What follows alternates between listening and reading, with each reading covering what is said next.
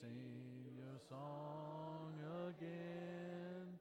Whatever may pass and whatever lies before me. Me be singing when the evening comes. Bless the Lord, O oh my soul, O oh my soul. Worship his holy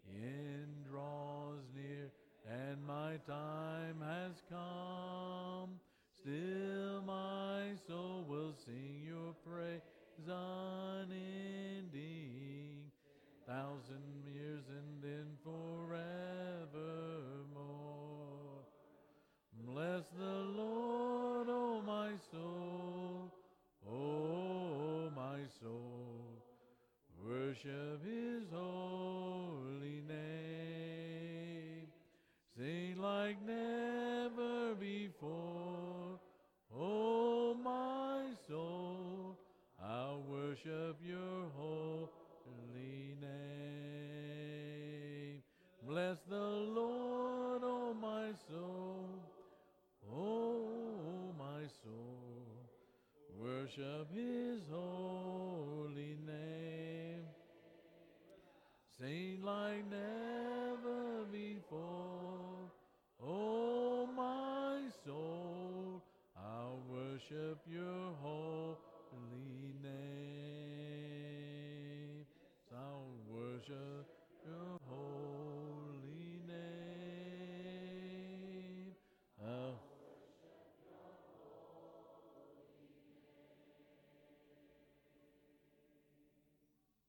You may be seated.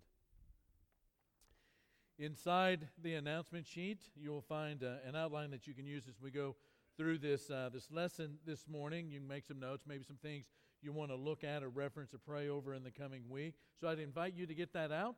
I'd also invite you to bow your head and let's join our hearts as we go to God in prayer at the beginning of this message. Father, we're so indebted to you. Our debt is so great that it takes your immense love for it to be forgiven, which creates in us this unfathomable debt of love that we that we want to always work to, to fill as we find ourselves enriched and blessed by your grace and by your presence. We want to draw near to you, Father, in ways that we have never drawn near to you. We want to be close to you, Father, because of the way that you have loved us. And that you call us to love you back. And have given us, Father, have given us such great and meaningful gifts in this life. We pray that as we, we think about this passage that Sergio has read for us, that you will help us to open our eyes and to open our ears to it and to find in it, Father, a blessing. And this we ask with all of our heart in the name of Jesus. And all the church said. I, I don't know if, if you can believe this. I'm having a hard time believing it myself, but we are at the end of the year. That's amazing. Christmas is right around the corner, and you can sort of sense as you go into stores and you watch television that all of the commercial retailers are starting to rev their engines a little bit. And I want to spend uh, the next couple of weeks getting us ready for the Christmas season that's coming up in just, just about two months. And the reason for that, it, it's all kind of based on something that I read out of a Goldman Sachs publication from last year. And basically, what they were saying is that there are three gigantic stressors that hit most Americans during this time of year. The first one is this 53% of Americans that were being polled said that the Christmas expenses, all the debt, all the buying, all the spending, all the worrying, credit card debt, all of that, that just completely stresses them out. You know, it's a part of American culture to kind of spend more than you make. And so 53% said, What really stresses me out are the finances. Number two, 23% said family issues. Not only do we spend like crazy in the Christmas season, but it seems like we're related to a lot of crazy people. and then 23% said it's gaining weight. We eat like crazy during the holiday season. So I, I want to address the top two before we get to December to keep Christmas as sort of the incarnate, the celebration of the incarnation. So I'm going to spend some time today and spend some time talking about money uh, and spending and what the Bible has to say about that. And listen, I know that that's sort of the worst thing you come to church to listen to, but here's the thing Jesus talks about money all the time. And, and the Bible is full of teaching about how money should be viewed by disciples of Jesus of Nazareth. And on top of that, you know, shaming does not work. And so this is not about beating anybody up. This is about learning what it is to live as a disciple of Jesus with the material wealth and riches that we've been given. And then I want to spend the last two weeks of this month, again, all of this getting us ready for the Christmas season. I want to talk about worry and I want to talk about stress and anxiety and how we, as disciples of Jesus of Nazareth, approach these times and these, these circumstances and situations in which the stress levels get a little high. So, again, recognizing that we don't like to talk about money, it's part of that private domain that we live in or that we, we try to guard and keep as, as personal and private as possible. We're uncomfortable talking about it, but surprisingly enough, the Bible says a lot of positive things about wealth. In verse 17, 1 Timothy chapter 6, in the text that Sergio just read, talks about enjoying material wealth and, and riches that we have, things that God has given us by His own hand. And if you read the Bible from Genesis all the way to the back to the maps, you encounter there are a lot of individuals that were made wealthy by God. People like Abraham, David, and Job.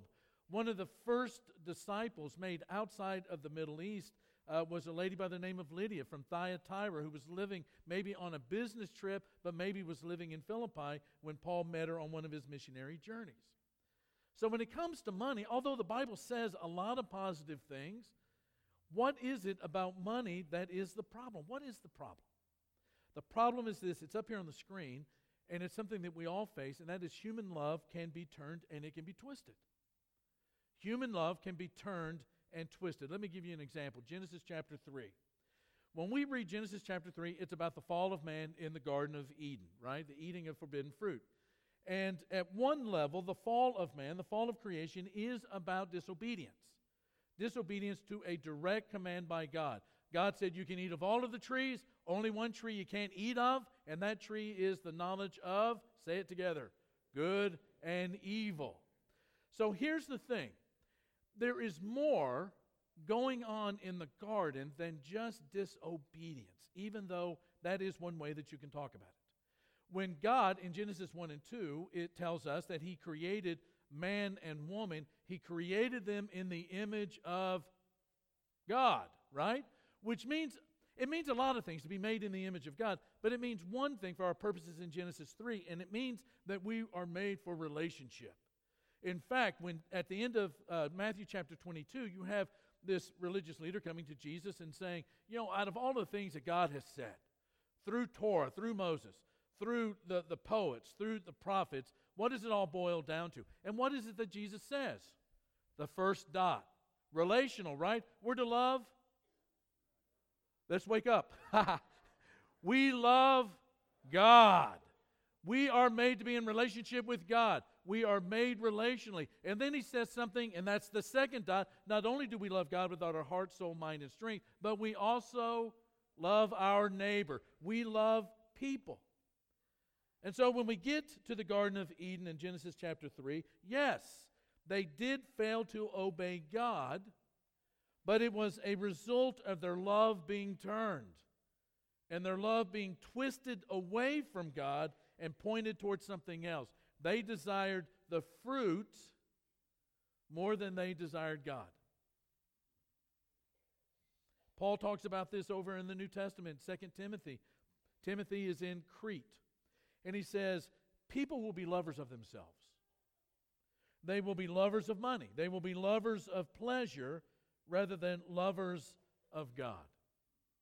And so the storyline, I mean, if you just go to the Old Testament, the storyline of the Old Testament is the struggle between God's with a little g and God with a big G being the center of the human heart. And so here's the point, and if you get nothing else, if you walk away with nothing else, this is what I want you to have. It's this the human heart functions best when it loves God above the rest. It's a poet. Uh, I'm a poet. You didn't know it, but my feet show it. They're Longfellows. That's so lame. Why did I? That just hit me. you, hey, that's that. Okay, you can boo me very quietly. The human heart, but it is poetry, and it's easy to remember that, right? The human heart functions best when it loves God above the rest. We all have these ten, uh, top 10 lists, right? And they're the top 10 most important things in life, so on and so forth. You know, for a disciple of Jesus of Nazareth, when we talk about a top 10 list, at number one and going all the way to 10, it should say God, God, God, God, God, God, God. And by the time you get to 11, something else not quite as important, but important to you. The human heart functions best when it loves God above the rest. And that's the reason we need to talk about money. And one of the reasons we specifically need to talk about money is that Paul describes money as a trap. Look again at verses 9 and 10. Those who want to get rich fall into, temp- fall into temptation and a what? Let's say it together. A trap and into many foolish and harmful desires that plunge people into ruin and destruction. For the love of money, not money, but the love of money is a root of all kinds of evil. Some people, eager for money, have wandered from the faith and have pierced themselves with many griefs. So Paul says it's a temptation. He also describes it as a trap. What does it mean for money to be like a trap? Well, the reason is this traps are hard to spot. And that's why there's a warning that he's, he's writing to Timothy. Paul says that those who want to get rich are near a trap. Now, the original word, the idea behind this word is a snare. A snare is a loop of wire that is hidden and, and placed on what is a normal day to day path. And the idea of the snare being hidden and on a path that's day to day, a, normal path, is that it is to catch an animal with something that it does not see until it's too late. That's a trap, that's a snare. And that's how Paul is describing to Timothy the trap that money is for people. And that's also another reason why Jesus says in Luke chapter 12, watch out. Look. Open your eyes. Watch out, be on your guard against all kinds of greed, for life does not consist in the abundance of possessions. And Jesus will even do some teaching about this in this cryptic statement in Matthew chapter 6, where he says, The eye is the lamp of the body. If your eyes are healthy, your whole body will be full of light. But if your eyes are unhealthy, your whole body will be full of darkness. If then the light within you is darkness, how great is that darkness? For no one can serve two masters. Either he will hate the one and love the other, or he will be devoted to the one and despise the other. You cannot serve both God and, say it together, money. It seems that what Jesus is saying and what Paul is saying is that this issue of, of inordinate desire for material things is difficult to see in your own heart. It's difficult to see. It's hard to see greed. It's hard to see this inordinate love and desire for, for money. You know, in all my years as a minister, I've, I've had people come in and, and confess, you know, the rotten things about themselves, the hard things about themselves, the difficult things that they see in themselves, and ask for help. But I have never had anyone in nearly four decades of ministry to come into my office and say, uh, you know, Preacher Mark, I want you to pray for me, and I, I want us to spend some time counseling because I have a problem with greed. And here's the reason greed is an invisible idol, it's a trap, it's an invisible snare. And not only that, to take it one step further, one of the reasons we need to talk about it, why God, uh, through, uh, uh, through Paul, talks about it and Jesus teaches about it, is that it's about contentment as a human being, which goes all the way back to Genesis chapter 3. Contentment is the predicament. Notice the three ways that Paul describes the pursuit of material wealth. He says there are those that want to get rich, and the word that he uses there is one that describes the resolve to make uh, money the answer to all problems. Therefore, all of life is going to revolve around material wealth. That's verse 9. In verse 10, he says, the love of money. That is, you, you want to, to love money, the inordinate desire for money to be at the core of your life. And then again in verse 10, eager for money, very bad translation in the NIV. The word literally means lusting for money. Now, when you think about all of the, the wanting and the loving and the eager for money, the lusting for money, there's got to be a motivation for that, right? What is the motivation that's behind the wanting, the loving, and the lusting for money? It's this money will make my life. Money is what is going to give me my identity. Money is what's going to give me security. Money is what's going to give me my protection. Money is going to make my life, and we do it in two different ways. One is to hoard, and that is not, not I'm not talking about saving, but I'm talking about hoarding in a way that, that um, you're, you're viewing money as the more I have of it, the more secure, the more contentment I'm going to have, or it's going to be just the opposite of hoarding. It's going to be consuming. That I'm going to buy, buy, buy, and that's going to give me identity through what I buy. Remember the old statement from the 1980s when the me generation was beginning? He who dies with the most toys wins. That's a lie. Let's talk about hoarding just for a second. Again, it's not the same thing as saving. I'm, I'm, using the term hoarding in a rhetorical sense. It's in the sense of amassing money because of the fears that I face, where I believe that money is going to be the only solution to those. And so I hoard money. Again, saving is a great thing, it's a responsible thing, it's a smart thing. But hoarding money as the ultimate safeguard against anything bad happening to the point that you feel anxiety and you feel stress in letting go of any of it is putting faith in the wrong place. Hoarding does not bring contentment. Just ask Ebenezer Scrooge. Nowhere in the Bible does it say, even though I walk through the valley of the shadow of death, I will fear nothing because money is with me. Nowhere will you find that in the Bible because more money does not lead to contentment and security. Money can never replace the presence of God in your heart. Which brings us to consumerism. You remember when you were growing up, uh, I, I, had these, and you know our kids had these. Remember those those puzzles that were made out of um, uh, some kind of pressed cardboard, and it was it, when you looked at it when it was put together, it was a picture of the United States, and all the states had were cut out, and they all had a different color. And the only way that you could put this puzzle together is if you put the right piece in the right place. So, if you had a piece missing that looked like Texas, you could stick California, you could stick Florida, you could stick New York, you could stick New Jersey, Kansas into that place where Texas was supposed to go, and it would never fit. And one of the things you were learning is that everything fits together in a certain way. But more than that is that there's only a certain piece that fits in that whole. Now, we say a lot around here that all of us as human beings have a God shaped hole in our heart. That is a very real thing, a very real thing. The sense that a God shaped hole in our heart creates is the sense that something is missing.